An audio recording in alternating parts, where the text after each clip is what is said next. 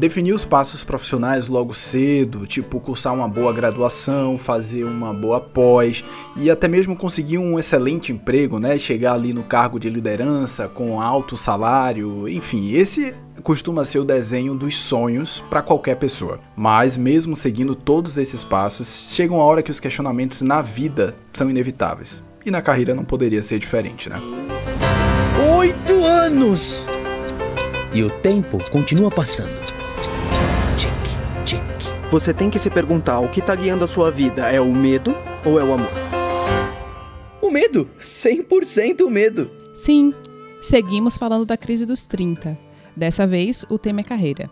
Se por um lado muitos seguem essa cartilha que Léo ditou aí em cima, tem quem não faça por diversos motivos. Para boa parte dos trintões, essa é a fase de começar, uma nova graduação, um novo emprego, uma carreira do zero. E muitas vezes é inevitável. A gente olha para um lado, olha para um outro e acaba se comparando àquele amigo que está super feliz no que faz, ou então aquele conhecido ali que tem uma estabilidade financeira muito boa.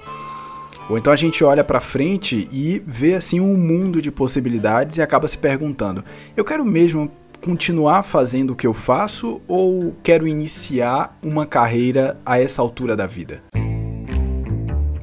Pois é, esse misto de indecisão e insegurança é um quadro muito comum de ser encontrado. Olha, precisamos pôr a cabeça no lugar e começar a acreditar. Eu lembrei de uma garota que teve que pôr a cabeça no lugar e começar a acreditar. Uma garota de uma cidade do aço que tinha o sonho de dançar. Ninguém acreditava nela, mas graças a Deus ela acreditava em si mesma. E queríamos nós fazermos o que amamos e amarmos o que fazemos, né?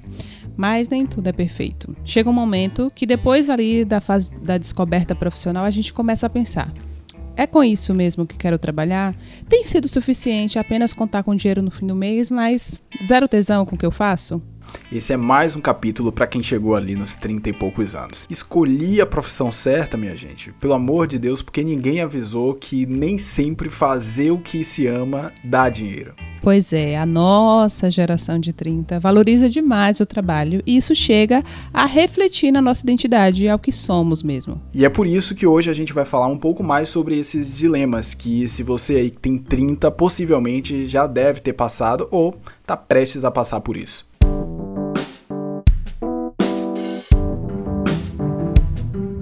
Eu sou Deise Lima, como sempre falo aqui de Feira de Santana, na Bahia. E eu sou Léo Marques, falando diretamente de Salvador, na capital. E esse é o I99, a sua lojinha de variedades, o seu podcast de histórias, entrevistas, debates e reflexões.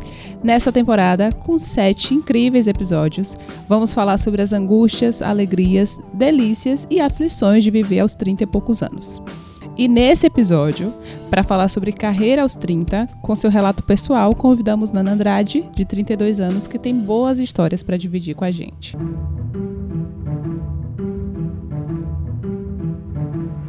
Então, eu ainda estou descobrindo aos 30 anos quem sou eu.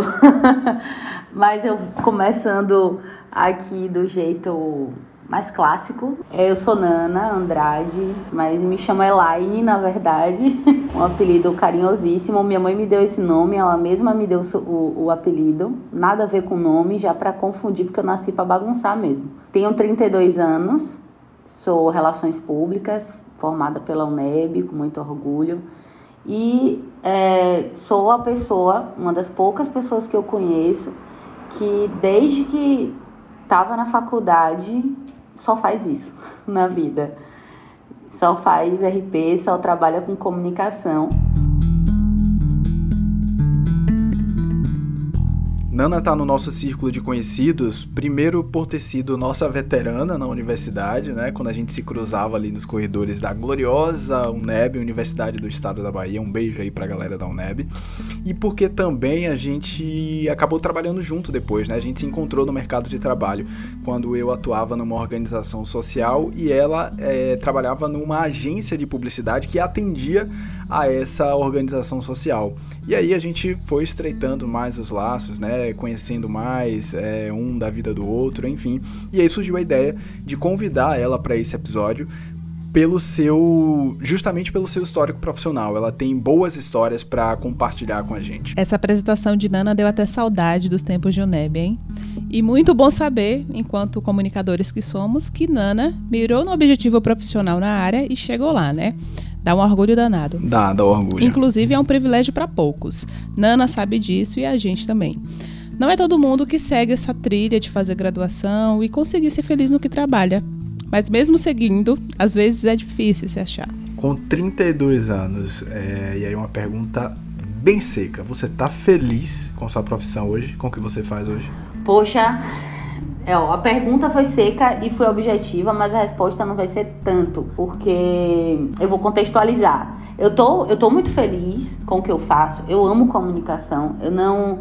É, se você me perguntasse há três anos atrás, eu não me imaginaria fazendo nada diferente disso na minha vida, nunca. Eu achava que eu só, né, tinha esse talento, eu só nasci para fazer. Hoje, eu me vejo é, com outras possibilidades, assim. Eu consegui descobrir em mim outros talentos, outras paixões, outras coisas que eu acho que podem me render aí, talvez uma transição de carreira, tal, talvez uma segunda profissão, não sei.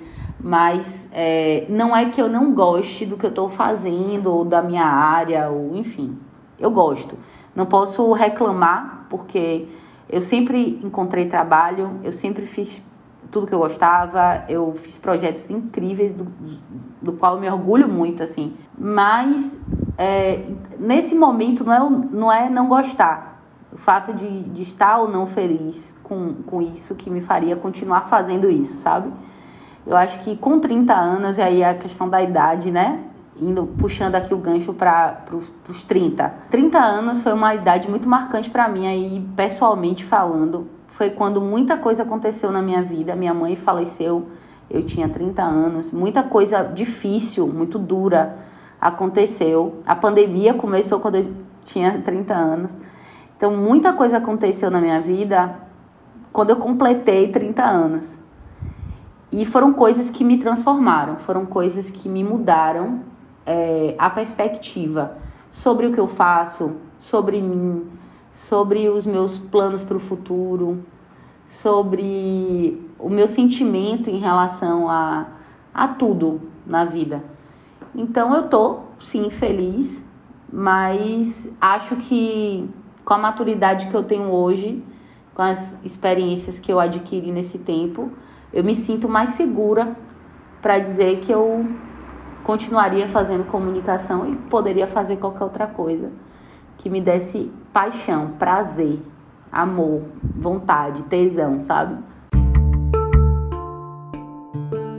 Agora sim, gente, ser feliz com o que se faz não pode ser sinônimo de fazer a mesma coisa para sempre, fazer a mesma coisa para o resto da vida. Muitas vezes a gente é apanhado ali por um esgotamento físico, por um esgotamento mental, até mesmo por uma vontade de explorar caminhos diferentes, né? E Nana contou pra gente como é que foi essa experiência para ela, como é que foi viver esse esse dilema. Eu parei e falei, poxa, mas será que eu quero ficar fazendo isso pro resto da minha vida? Será que é isso mesmo? Será que eu nasci para para começar e terminar uma vida profissional fazendo a mesma coisa para sempre? Eu acho que o para sempre, para sempre me assusta um pouco.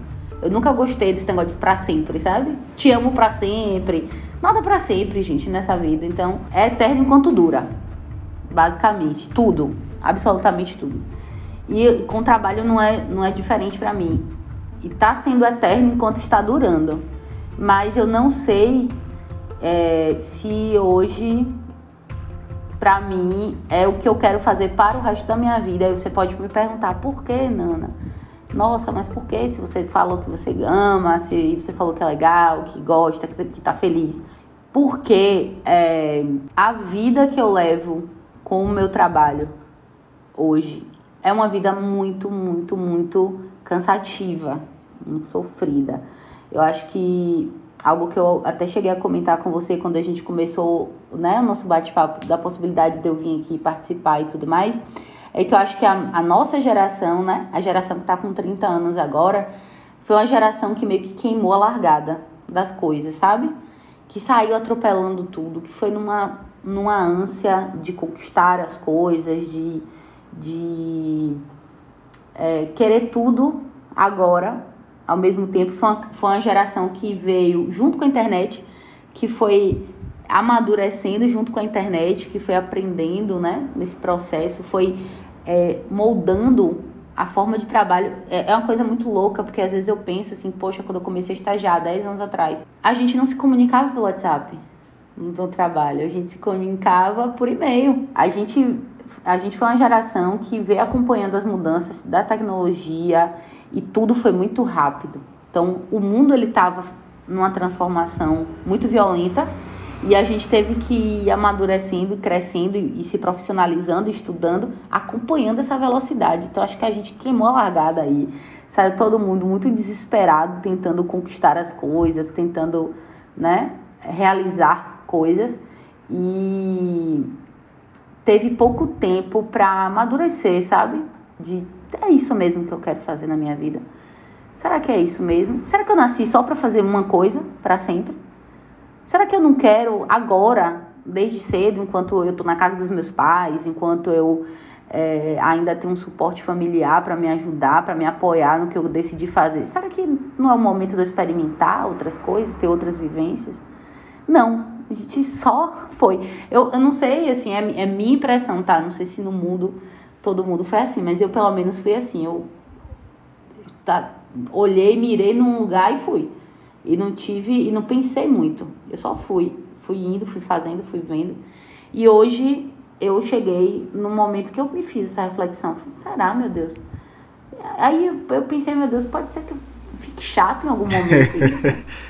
pode ser que isso uma hora fique muito monótono, muito chato. E vai entrando no é automático, é né? Você vai repetindo as é... mesmas coisas. É, é muito isso mesmo. É isso, para sempre é forte, né? E a gente tem um agravante de que vivemos muito para o trabalho, nos moldamos nele e mudar é sempre complicado. Mas e a geração atual? Os jovens de hoje vivem numa sociedade completamente imediatista, com infinitas possibilidades.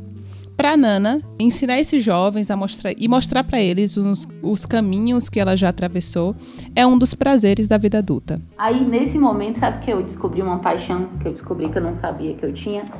ensinar. Ensinar as pessoas o que eu sei fazer.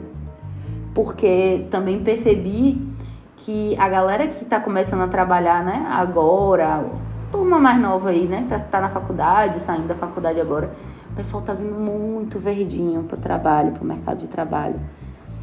E assim, sem, sem muito preparo, sem muito. Porque tem faculdades e faculdades, né? Tem algumas que que preparam para academia.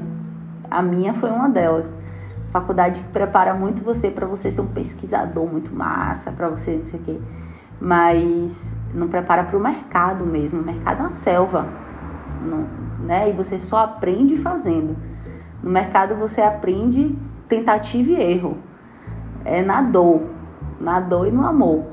Mas mais na dor, assim. Então a galera vai muito, né, verdinha, muito despreparada e entram em desespero, começam a duvidar de si mesmos e acham que não vão dar conta e fazem um milhão de coisas erradas. E aí chega um momento que você fala, eu olho assim, parece uma anciã, né, falando, mas eu fico assim, meu Deus, esses erros aí eu já não cometo mais. Tem uns erros, né, de início de carreira que você já não comete mais. Aí muitas vezes eu me vejo fazendo esse movimento de chamar a pessoa, pegar pelo braço, senta aqui, vamos aprender, vamos conversar. Isso aqui é assim, assim, assim. Então eu aprendi agora que eu sei ensinar e que eu gosto de fazer isso, que é algo que me dá prazer, porque quando eu vejo aquela pessoa desenvolver, né, dentro daquele caminho que eu, que eu orientei, é, conquistando coisas legais, fazendo coisas bem feitas. Pô, me dá uma, uma, uma, satisfação. Agora, aproveitando esse assunto de jovens, imediatismo e tal, é muito bem lembrado porque a gente conversou com o Matheus de Souza, psicólogo, sobre esse tema também. E ele falou um pouquinho mais sobre essa situação. Vamos conferir. Eu, eu acho que não é fácil ser jovem hoje, não. Assim, já me colocando no lugar de não jovem, né? Eu fico vendo minha filha, por exemplo, ela. A gente espera que, ou gostaria que as gerações futuras construíssem coisas, planejassem, né, tivessem um grau de responsabilidade, mas elas vivem num mundo totalmente imediato. Quando eu tinha de falar, quando eu tinha a idade da minha filha, 9 anos de idade, para falar com um amigo, eu precisava pedir a meus pais, eu precisava. Se, nem, nem todo mundo tinha telefone, precisava ver se havia telefone. Aí era muito caro, então eu precisava pensar o que é que eu ia falar. Porque eu não ia ter tempo para ficar de bate-papo. Minha filha aperta um botão e ela acessa toda a sala de aula dela e os colegas que estão espalhados em outros lugares e vai jogar junto né? Então, assim, eu diria que a gente tem construído uma sociedade onde o acesso às coisas é muito instantâneo, e é claro que ele é quão mais instantâneo à medida que você vai para a classe social mais abastada. Mas mesmo que você não seja, ainda há uma realidade que é miojo. Né? Quer comer, bota na panela e dois minutos está pronto. Então, joga isso para tudo. Eu diria que a gente vive numa cultura que não que preserva muito a gente de frustrações.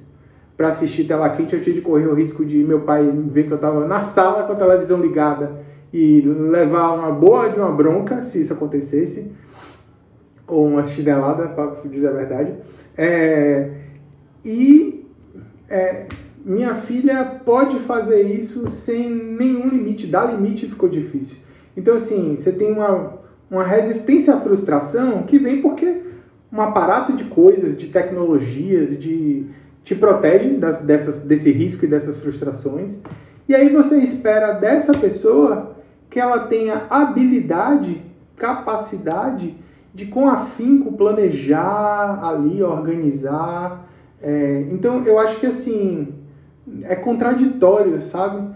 E, e, tem, e, como tem gente que explora isso, assim, numa cultura onde isso é contraditório, tem um cara milionário que diz para você que ele vai te ensinar a ter metas, a cumprir, a se organizar, e perere parará, vira um case de sucesso e vende um ideal que não corresponde ao que a cultura oferece, né? Ao que os aplicativos, as relações, a educação e tudo mais oferece.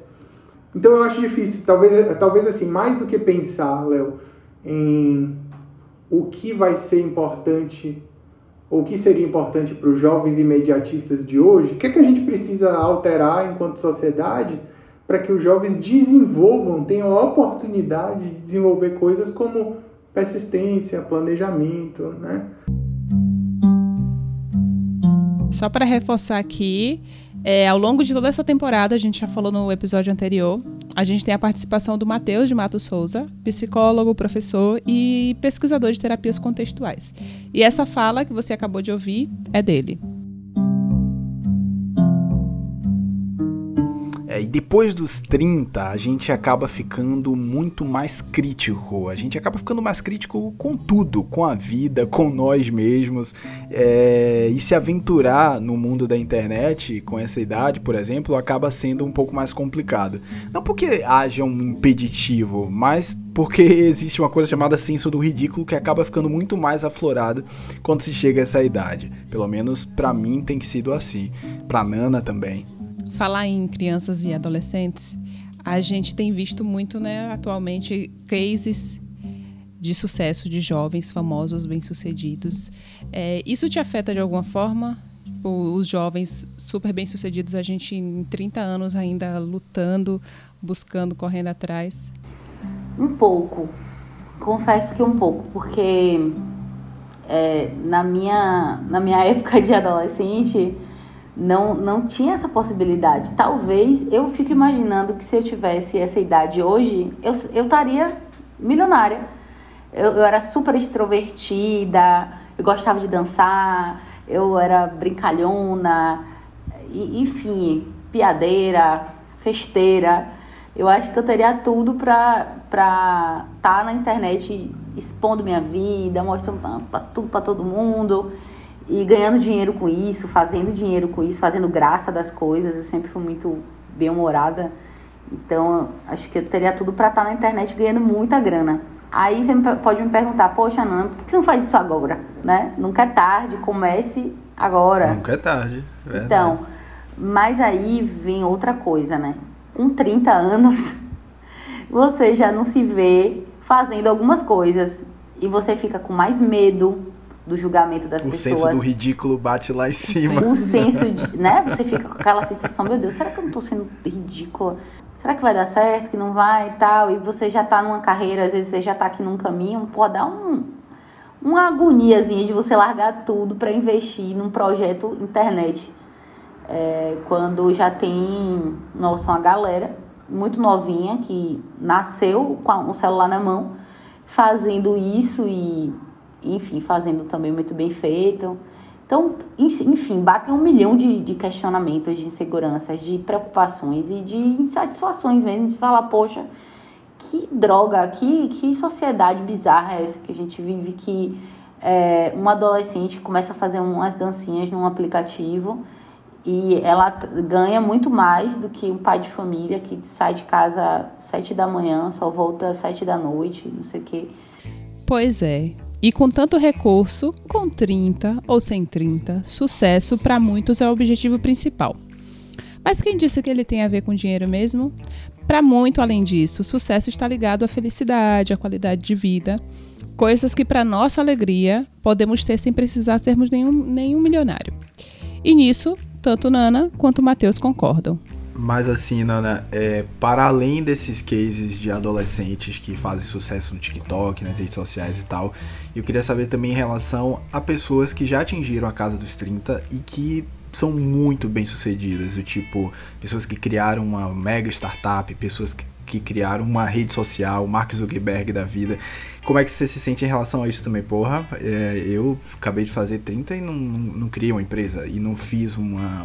não tinha uma puta ideia. Assim, eu acho que a síndrome de, do, do impostor às vezes bate em todo mundo nesse sentido e fala: meu Deus, por que, que eu não pensei nisso? Por que, que não sei o quê?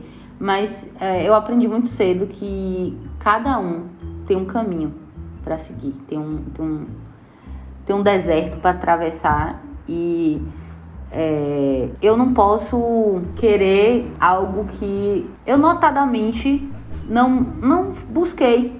Tipo, eu nunca, eu nunca pronto. Vamos lá. Vamos lá. O sucesso. O que é o Sim. sucesso, né? Para mim, sucesso não é você ter muito dinheiro. Para mim, eu não sei se Mark Zuckerberg é um cara de sucesso. Certo?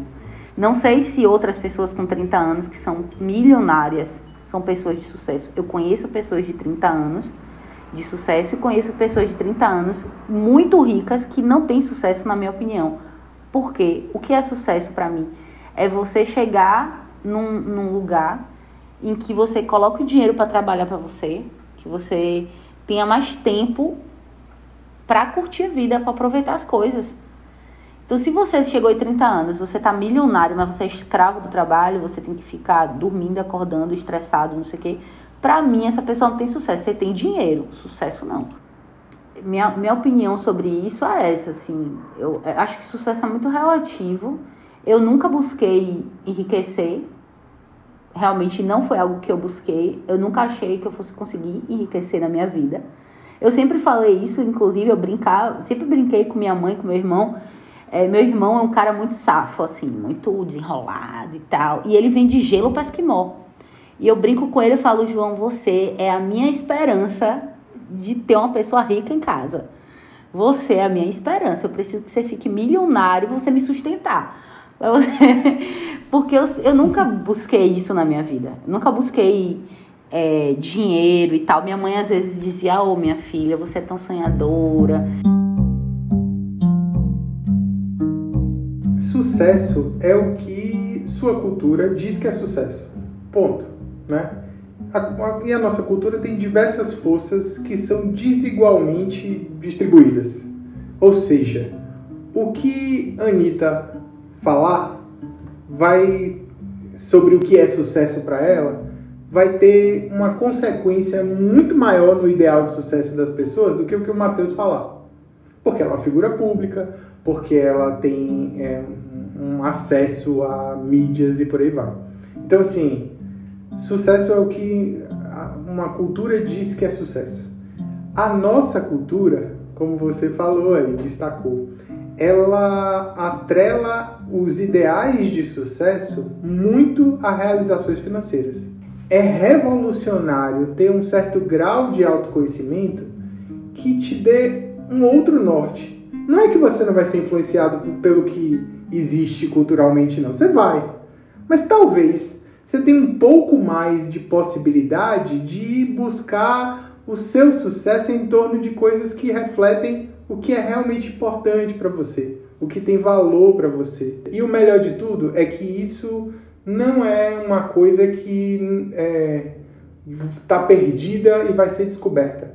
Isso é um reflexo da história que você já tem, de escolhas que você já fez, de decisões que você já tomou. Elas podem te ajudar a entender o que, é que realmente importa para você. Por que, é que você escolheu isso e não aquilo? Ter consciência disso, eu acho que pode ser um, um sintoma de saúde, de muita saúde, num, como você falou, num universo onde, se você olhar para Neymar, você vai sentir um zero à esquerda.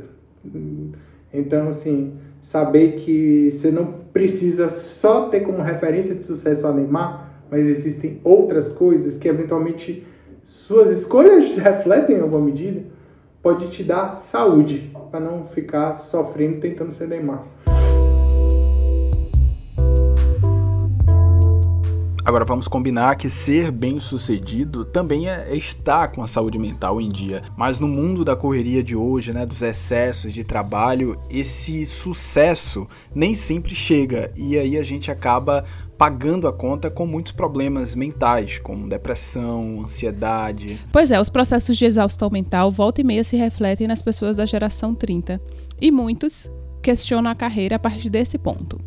O dia a dia corrido, o pouco tempo para cuidar de si, em muitos casos, é o que determina uma virada de chave na carreira. Nana, voltando um pouquinho é, na tua última fala e naquela anterior que você falou sobre a queima da largada, que eu acho que tem a ver. É, nós, milênios, que eu também tô aí, né, na casa dos 30, a gente geralmente trabalha muito, de maneira obstinada, sempre querendo mais e mais e mais. Até aí tudo bem se esse comportamento não trouxesse é, síndrome de Burnout, que segundo algumas pesquisas diz que 95% dessa nossa geração sofre ou já sofreu com isso. Aí eu te pergunto, diante dessa pressão pelo sucesso profissional, essa exaustão mental do dia a dia, tua saúde já foi afetada em algum momento? Com certeza, com certeza absoluta. É... Eu não queria nem dizer que você não queria deixar em modo avião durante 40 minutos. Exatamente. Olha sintomas, sinais, sinais. Eu, sinais eu percebi tempos. que minha saúde mental estava sendo afetada pelo trabalho há muito tempo atrás. Mas, sabe aquela coisa do eu não tenho opção, eu quero, tipo assim, se eu, eu preciso trabalhar e tal, e eu, eu aguento, eu dou conta e vai dar certo e, e fui, assim. É, nesse momento é, da minha vida, eu dei um, um pause, assim. Eu dei um freio de arrumação mesmo. Como quando eu falei que aos 30 eu precisei reorganizar minha cabeça, minha vida, me, me é, fazer algumas perguntas, essa foi uma delas, né? Eu, eu tô bem mesmo, eu aguento mesmo, eu preciso aguentar mesmo. Isso foi algo que foi muito forte para mim, né? Eu perdi minha mãe é, logo no início da pandemia, assim, não foi de Covid, né? Ela já vinha em tratamento contra um câncer e, enfim, não resistiu. Mas é, quando minha mãe morreu, eu, eu parei, assim, eu saí ressignificando uma porção de coisas na minha vida, né? Sair me, me, me questionando sobre muita coisa. Foi um momento de muito trabalho, porque logo no início da pandemia eu trabalho, eu tenho muitos clientes em várias áreas, mas eu tenho muitos clientes na área da saúde. Foi uma área que colapsou, que as pessoas realmente surtaram assim. Tava todo mundo muito desesperado, com tudo um, cenário muito incerto. Então foi o momento em que eu quase entrei curto mesmo, assim, eu me vi. Aí veio campanha política, eu fiz campanha política. É, eu emendei o luto com a campanha política, assim, foi uma loucura. Eu, eu, eu fiz isso, eu me maltratei a esse ponto. E depois de- que passou, né, esse vendaval, eu parei, olhei pra mim e falei, não tá, não tô bem, não tá certo isso. Não tô legal, preciso me, me reorganizar. E aí, no meio do ano passado, eu falei, deixa eu ir aqui, deixa eu procurar um médico, deixa eu ver como é que eu tô, deixa eu ver se realmente é, se eu tô bem, ou se eu aguento, ou se eu tá na hora de dar um, um, um freio. E a pergunta que o, que o psiquiatra me fez foi: Você vai esticar essa corda até quando? E foi uma pergunta que, que bateu muito forte em mim, assim. Eu falei: Meu Deus, então eu tô esperando o que mesmo pra, pra mudar as coisas, sabe, na minha vida? Eu preciso me reorganizar. E aí, nesse momento, eu, eu dei uma reduzida no meu volume de trabalho. Tem mais ou menos sete meses. Sete meses. Oito, vai fazer oito meses. Que eu reduzi pela metade o meu volume de trabalho. Esse é o ritmo, então, que você quer impor aí, ditar para os seus próximos anos, seus 30 e poucos aí, um ritmo que você consiga balancear mais ali trabalho e tempo livre com coisas que te dão prazer. Como é que você pensa isso? Com certeza. Na verdade, eu ainda quero menos do que eu faço hoje. Ainda quero ter mais tempo do que o que eu tô tendo hoje. Quero ter. Eu quero trabalhar, assim, aí, você me perguntar, aos 40, como é que você se imagina? Bom, aos 20 eu não ficava projetando muitos 30, não, mas aos 30 eu tô projetando os 40. É, eu, até lá, né, eu tô mirando nos 40, ainda falta 8 anos aí de estrada, mas até lá eu espero estar trabalhando no máximo um turno no meu dia, tendo uma vida muito mais leve, faz, tendo tempo para fazer uma atividade física, para me cuidar. Eu, eu facilmente moraria numa casa muito menor do que a que eu moro hoje, abriria mão de um monte de coisa, inclusive abri mão, eu tinha um carro, eu vendi meu carro, né? Eu tô em um outro movimento na minha vida de ter, me, né, de- do menos é mais mesmo, na prática, me desfazendo de coisas que eu acumulava, tentando seja, me desprender. Ela quer levar uma vida de camponesa. Vem aí, Nana Camponesa. Falou, muito em breve, você- muito em Morar no interior. Mulher, olha, tu falou, você falou isso e você nem imagina que isso já passou pela minha cabeça. Essa vontade de morar mais perto da natureza é um sinal forte, né, de que a correria do dia a dia da grande cidade eh, já não está sendo tão suportada assim, né?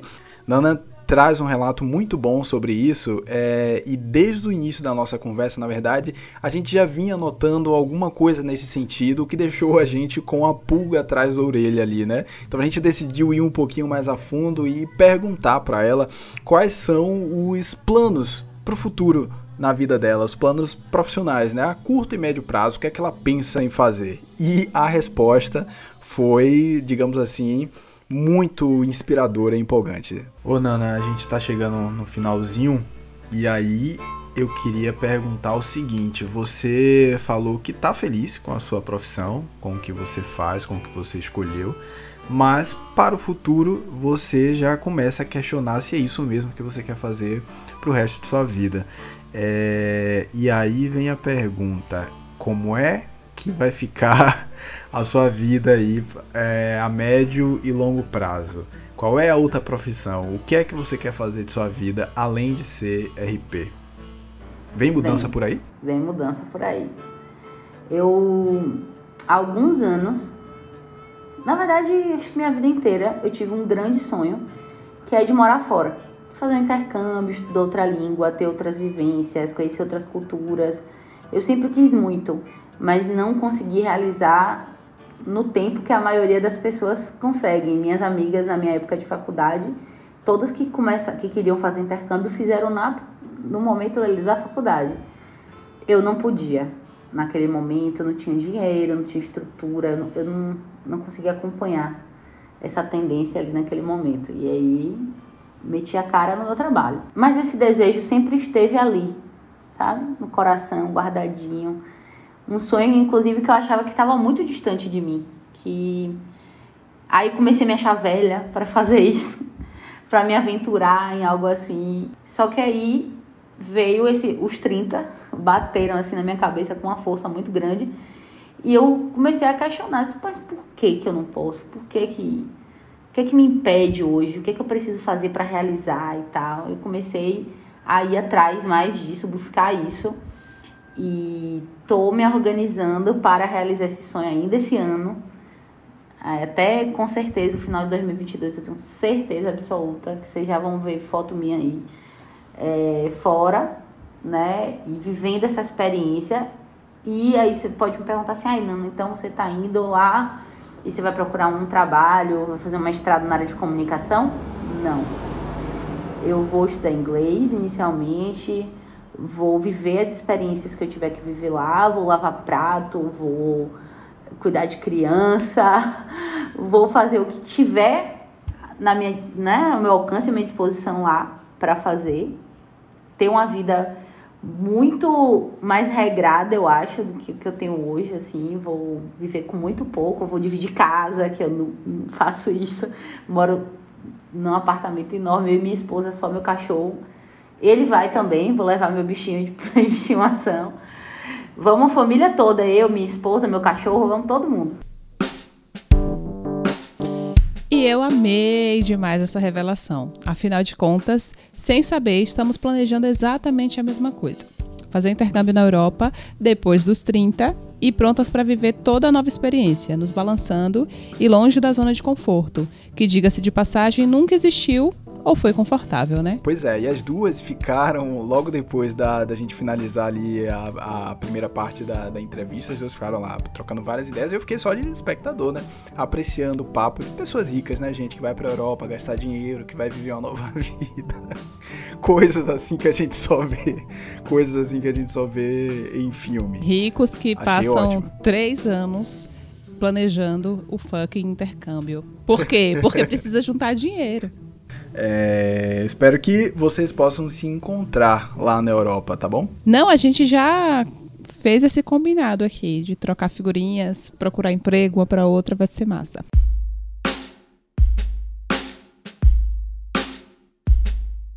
Então a gente vai chegando aqui ao final de mais um episódio, depois de ouvir essa conversa maravilhosa com Nana. É, mas antes a gente não pode encerrar sem a indicação, né? A gente pediu para ela a gente perguntou para ela qual a, o que é que ela indica para você que tá ouvindo aí, para ouvir, para ler, para assistir, enfim. Só que teve uma leve confusão aí. E aí, eu vou colocar agora um áudio do WhatsApp que ela me mandou logo quando a gente terminou a entrevista, porque ela fez a descrição de uma coisa e deu o título de outra. E a confusão foi maior ainda, porque Daisy é, foi procurar assistir e ela acabou indo para uma terceira coisa. Não foi nem a coisa de escrita, nem a coisa do título errado, ela chegou numa outra coisa. Olhe só onde a gente se meteu. Exatamente. Ou seja, a confusão inicial foi, ela indicou, deu um resumo de uma coisa, o nome de outra. Na cabeça dela, ela queria indicar uma terceira coisa e eu assisti uma quarta coisa. então, foi muito louca essa indicação. O nome da série é Clickbait. Na verdade, se escreve clique mesmo, bait, B-A-I-T, tudo junto. Putz, deixa eu, deixa eu dar uma olhada aqui que eu quero dizer o nome, eu quero muito, já que eu tenho que indicar alguma coisa. Se tivesse me falado antes, eu tinha vindo com o nome já. Eu sou péssima, eu assisto um trilhão de coisas. É uma série maravilhosa que fala um pouco desse universo aí de rede social e como a nossa vida está exposta dentro da rede social, como ela pode ser manipulada é, e como desastres podem ir acontecendo é, porque as pessoas não sabem usar a ferramenta basicamente usam e usam de um jeito muito equivocado. Então esse não, essa série Não Fale com Estranhos é uma série bem interessante. Eu gosto, é o estilo que eu gosto. E foi uma que eu assisti recentemente, eu gostei muito. Então acho que vai ficar essa aí porque foi a primeira que eu lembrei, assim. Mas me conta aí, Léo, como é que tá a sua vida profissional? Olha, eu já estive mais é, preocupado, angustiado com essa coisa de, porra, eu preciso me encaminhar melhor. É, mas eu, eu acabei relaxando mais, né? Tirando um pouco dessa tensão e dessa carga de que e dando tempo ao tempo. Eu acho que as coisas vão acontecer quando elas tiverem de acontecer. Agora deixa eu te falar que essa parada da, da crise dos 30, que eu acho que eu já comentei antes aqui, que eu vivi, né? Eu já passei dos 30, eu vivi muito a crise dos 30 em várias áreas da minha vida. Inclusive é, na área profissional. Eu saí. Eu saí é, do meu último emprego. É, assim, por vários motivos, né? Não vou dizer que foi a crise do 30 que me tirou de lá, mas eu acho que foi o gatilho, foi aquele momento do despertar, assim, de falar, pô, o que, que eu tô fazendo aqui ainda? Sabe? É, tirar você dessa, dessa inércia, fazer você ter esse movimento. Eu acho que para mim foi um gatilho é, muito forte. Vamos fechar? Bora fechar. E se você gostou e quer continuar acompanhando a gente nos próximos episódios, né? Ou também nas nossas redes sociais, segue é, o arroba do. Agora a gente tem um, pod... um Instagram específico. a gente tem um Instagram oficial é um... do 1,99. Uma batalha vencida, ouvintes. Um perfil no Instagram. Porque... Vamos fazer Exatamente. valer a pena, viu, gente? Segue lá. Segue lá, arroba 1,99 podcast. E o Twitter também, arroba 1,99 podcast. E tem também os nossos perfis pessoais, é, tanto do Instagram como do Twitter, que está disponível aqui na descrição do episódio. Fechou? Fechou. Se vocês quiserem saber o que, é que a gente apronta por lá também, a porta tá aberta. E no próximo episódio, vamos falar sobre relacionamento. Fiz 30 anos, preciso casar? Olha que tem boatos de gente aí que já casou. não quero falar, não quero dar spoiler não, mas ok, verdade, a gente verdade. deixa pro próximo episódio. Vamos lá então, um abraço, gente. E não esquece que para sempre é muito tempo, viu, gente?